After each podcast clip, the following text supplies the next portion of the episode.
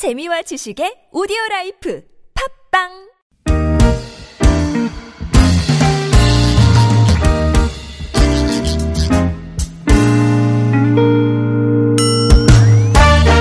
서울서울학원 찬입니다. 2부 시작됐습니다. 화요일은 건강 상담으로 어, 함께 하실 겁니다. 연세대학교 의대 가정의학과 이덕철 교수님 오늘도 스튜디오로 모셨습니다. 어서 오십시오. 네, 안녕하세요. 안녕하십니까. 교수님 오늘 딱 들어오시더니 어 올림픽 뭐 요즘 잘 보세요 이렇게 저한테 물어보셔가지고 아 요즘 열심히 보고 있죠. 이제 정말 재미있는 경기도 네, 많고. 예, 아 네. 동계올림픽 진짜 저, 저희 그 동안은 우리 선수들 나오는 것만 위주로 봤는데 예, 예. 아, 모든 종목이 다 새롭고 예, 힘이 나고 그렇습니다. 네, 예. 맞습니다. 진짜 저 우리 선수들 좀 건강하게 예, 네. 탈, 탈 없이 어, 무탈하게 예, 잘 지냈으면 좋겠어. 그 저 날이 워낙 추워가지고요. 네, 그렇죠. 뭐 스키장 같은 데는 경사도 워낙에 심하고 고산지대다 네, 보니까 네. 바람 불고 이래서 막 연기된 것도. 있잖아요. 네, 예. 네, 네. 그러니까 구글 플레이 스토어나 애플 앱스토어에서 TBS 애플리케이션 이용해서 저에게 실시간 무료 메시지 보내실 수 있고요. 샵 0951번 담은 50원 장문 100원 유료 문자 카카오톡은 TBS 라디오와 풀친 맺으시면 무료 참여하실 수 있습니다. 어, 연령 성별 정도 함께 적어주시고 질환 증상 조금 자세히 적어주시면 좀 더 정확한 정보 드릴 수 있습니다. 아, 이거 몇개 소개를 해드리고 와야 되겠네요. 앞서 저 평창 또 어, 서울 타임머신 시간에 저희 둘러봤거든요. 1918번님 상하 좌우 구분 없이 평등하다는 뜻의 평창 아 뜻이 끝내준다고 그러셨어요. 예.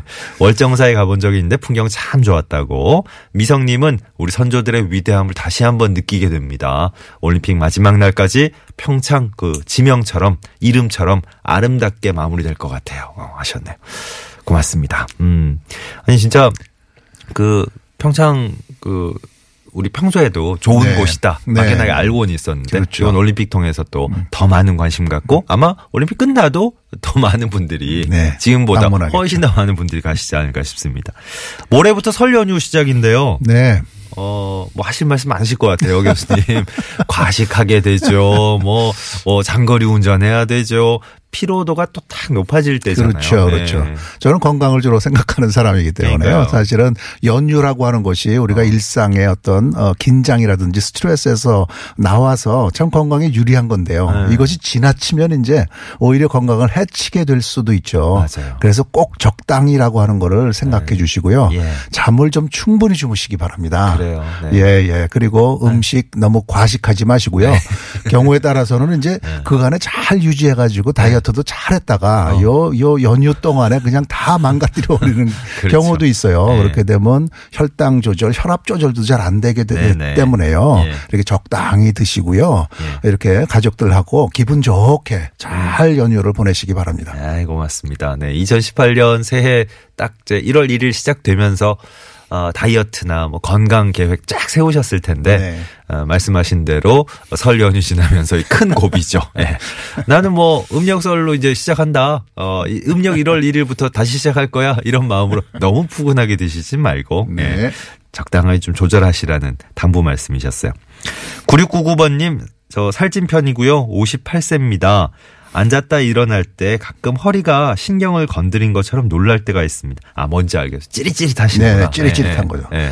네, 전기 오는 것처럼 이렇게 찌릿찌릿한 것은요 신경이 건드려져서 그런 건데요. 되게는 척추 그 척추에서요 척추뼈 사이에 이렇게 쇼바 자동차 쇼바처럼 디스크가 있는데요.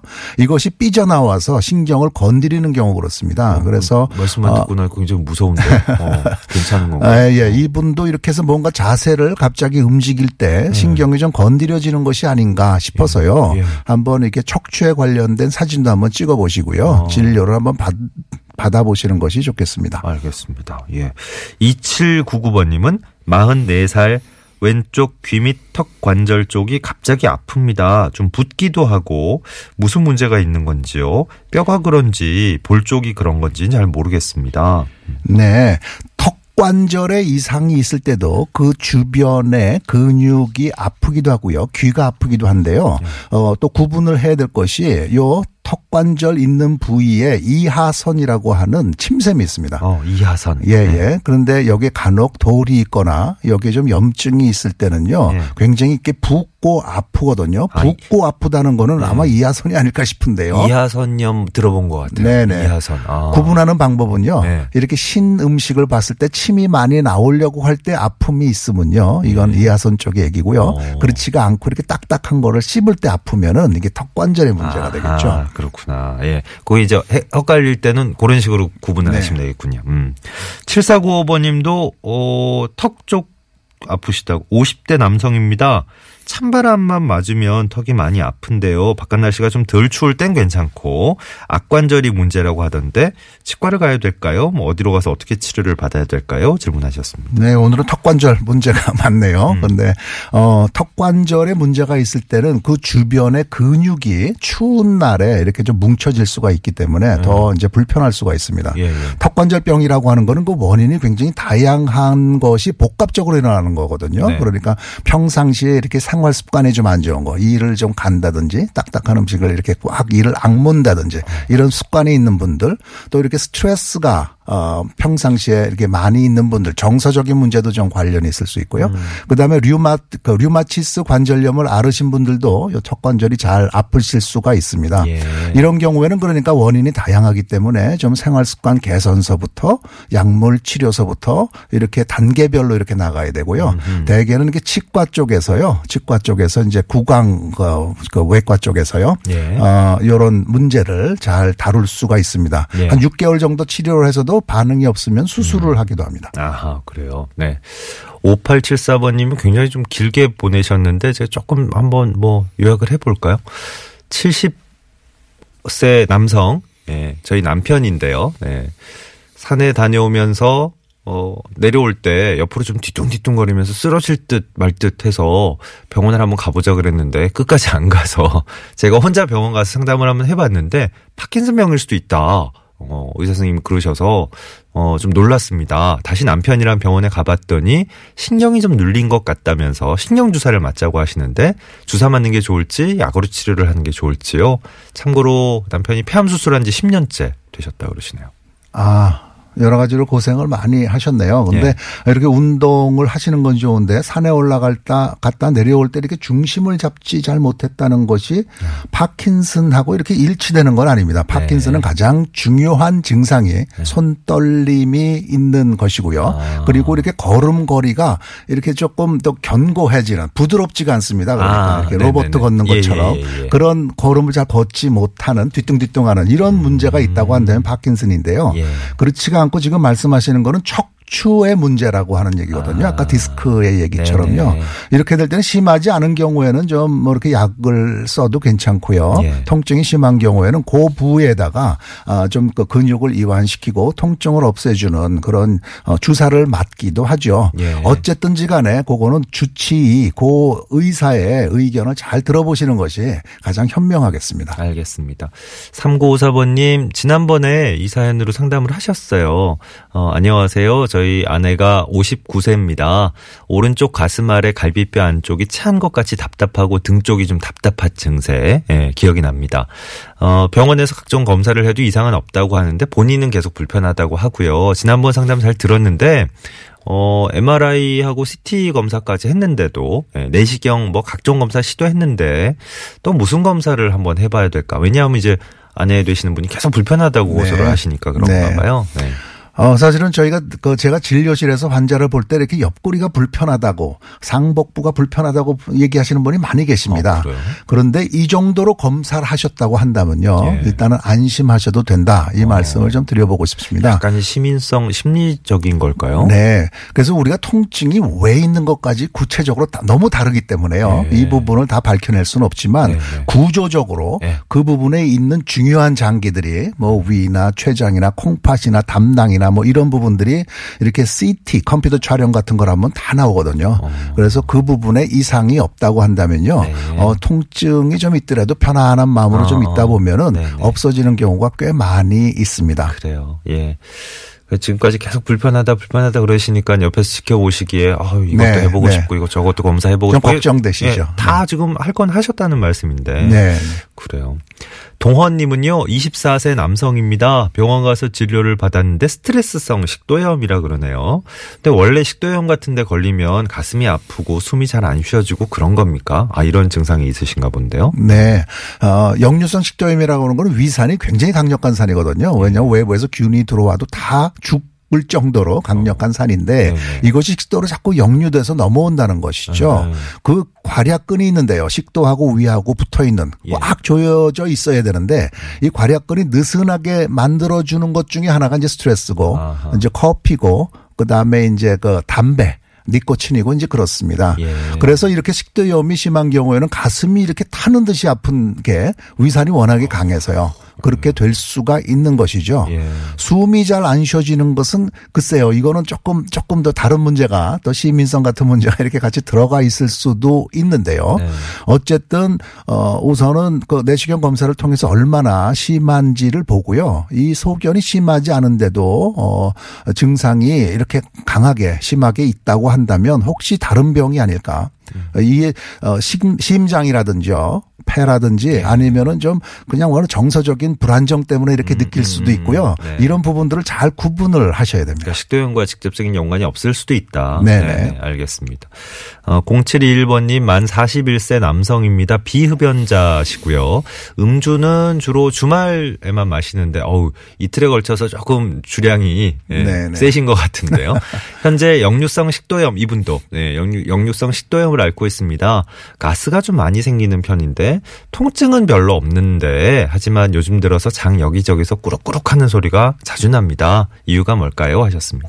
네, 요즘에 식도염이 자꾸 많아지고 있죠. 근데 이렇게 장이 꾸룩꾸룩 하는 거는 식도염하고는 관계가 없고요. 예. 이거는 좀 장의 자율신경의 밸런스가 잘 맞지 않아서요. 이렇게 가스가 차고 꾸룩꾸룩 하는 것인데요. 음. 예. 이 부분을 증상이 있을 때 무슨 어떤 중요한 병, 예를 들어서 암이냐 뭐 이런 문제는 아닙니다. 예. 대개는 과민성 대장염이 굉장히 제일 많고요. 네네. 그런데 어쨌든지 간에 증상이 이렇게 분명하게 있을 때는 대장 검사 한 번은 좀 해보시는 것이 좋겠고요. 좀 음주, 술이 조금 과하십니다. 네. 그래서 이 부분에 대해서는 어 조금 좀 절주를 좀 해주시고 네. 운동하시고 하는 건강한 생활 습관을 좀 갖춰 주시는 것이 예. 어, 어, 좋겠습니다. 알겠습니다. 방송으로 제가 저 주량을 공개하지 않았습니다만은 주말에 이틀 걸쳐서 좀 많이 드시는 겁니다. 네. 이건 상식적으로 생각해봐도 주량이 조금 예, 낮추시는 게 좋고 좋을 것 같습니다. 어, 5993번님 급하게 여쭤봅니다. 남편이 63살이고요. 어, 목에서 쉰 소리가 많이 나는데 병원 한번 가보자 그래도 통 병원 갈 생각을 안 합니다. 오늘 공교롭게도 우리 저 아내 되시는 분들이 아유 우리 남편 건강 걱정돼서 병원 좀 네. 가보자 그랬는데 왜 이렇게 안 가시는지 모르겠네 다들. 예. 바쁘셔서 그런가? 그래도 가보시면 좋을 것 같은데. 어, 조언을 좀 부탁드립니다 하셨거든요. 네, 한번 좀 진료를 받아보셔야 됩니다. 인근의 이비인후과를 그냥 편하게 가시면요. 네. 성대를 한번 봐야 되거든요. 네. 음. 특히 흡연자이실 때는요. 이- 이 후두부에 암이 생겼는 데 예. 그것이 쉰 목소리가 이렇게 나는 경우도 있거든요. 네. 특히 고음 예. 어, 소리를 내보라고 할 예, 때요. 예, 예. 그럴 경우에는 그 인후부를 갖다가 어, 들여다 봐야 됩니다. 예. 그것이 가장 안전합니다. 네. 그 가장 가까운 곳에 계시는 분이 관심을 갖고 이렇게 어 조금 이상한 것 같은데 한번 병원 가봅시다 이렇게 권하실 때는 그냥 들어주시는 게 네, 맞습니다. 예, 혹여나 또 네. 이제 큰 병으로 비화될 수도 있으니까 네. 초반에 알아보시는 게 훨씬 좋죠. 예. 1804번이 58세 남성입니다. 왼쪽 발등, 발가락 쪽이 자꾸 시리고 아픈데요. 어, 통풍은 아니라고 하는데 여름에도 이러니까요. 겨울에는 물론 더 시리고요. 이유가 뭔지 궁금합니다 하셨네요. 왼쪽 발등, 발가락 쪽. 예. 네, 이렇게 될 때는 이게 그 다리로 가는 어떤 신경, 말초 신경염 아니면은 혈액 순환 두 가지를 생각해 봐야겠는데요. 예. 어, 그 둘 중에 어떤 건지는 잘 알 수가 음. 없겠습니다. 그런데 통증이 굉장히 심하다고 한다면 통풍 가능성도 아직까지도 있는 거죠. 예. 요산이 높지가 않다고 통풍이 아니다 이렇게 얘기하는 거는 조금 어, 너무 앞선 얘기거든요. 음. 네. 그래서 이 부분은 조금 이게 진료가 필요한 것 같습니다. 예. 뭐라고 답변 드리기가 조금 네네. 어렵네요. 그 통풍 증상이 참 여러 가지인가 봐요. 이렇게 한쪽으로 이렇게 쏠릴 수도 있습니까? 네네. 증상이? 한쪽이 어. 뻘겋게 붓고 아픈 어, 것이 네. 가장 전형적인 아, 증상이죠. 그렇군요. 예.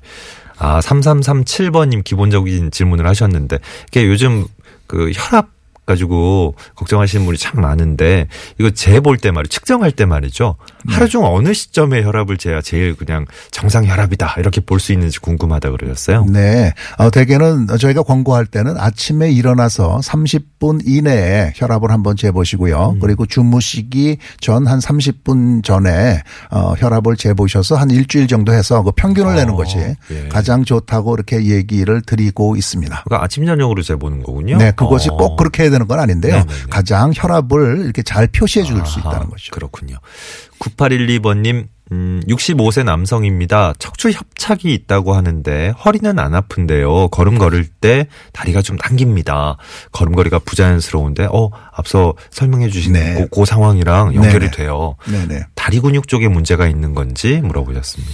아, 그래서 척추, 그 허리에서부터 신경이 다리 쪽으로 내려가는 거거든요. 예. 그래서 걸을 때 다리가 땡기는 느낌이 있다는 거는 그 척추 쪽에서 그 신경이 좀 눌렸을 가능성이 있다는 거죠. 이게 아프지가 않아도 음. 예. 그럴 수가 있기 때문에요. 이 부분에 대해서는 좀, 좀 검사를 받아보는 것이 좋겠습니다. 예.